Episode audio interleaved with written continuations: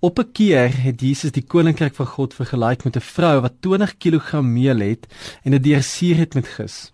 Dis al wat hy daaroor sê. Ons weet nie wat die vrou met die 80 brode gedoen het wat sy daarmee kon bak nie.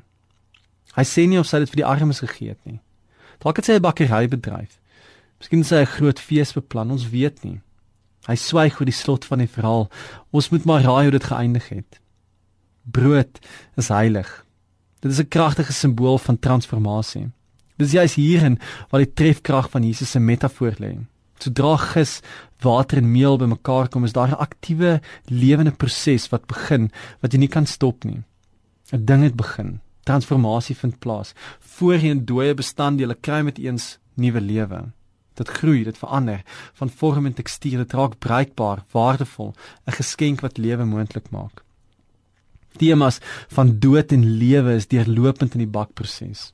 Dooie meel en onaktiewe gis reageer met die water en lewe begin. Wanneer die lewe in die deeg hoogtepunt bereik het, moet dit weer sterf onder intense hitte sodat deeg brood kan word. Weer 'n transformasieproses. Die lewe loop uit op die dood en in die dood word nuwe lewe gevind.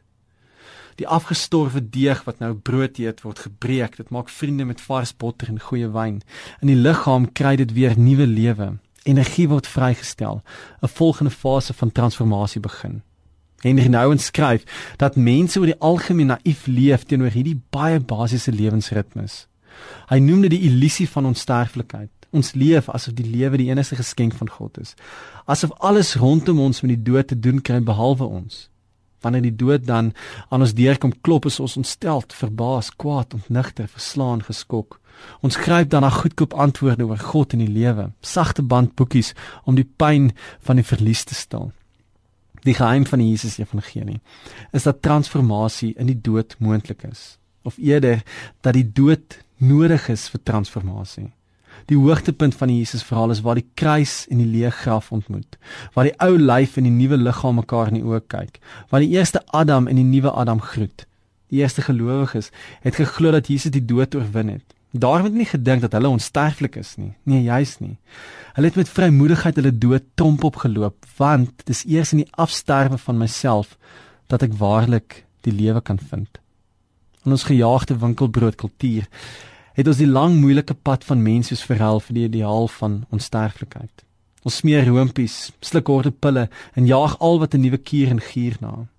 Ons probeer die onvermydelike vermy en hou al stadig aan ons eie weergawe van 'n gelukkige lewe vas. Jesus roep ons egter in die woorde van Dietrich Bonhoeffer to come and die. Mag jy die genade ontvang om die lang pad te stap. Mag jy gewortel wees in die heilige ritmes van die regte lewe.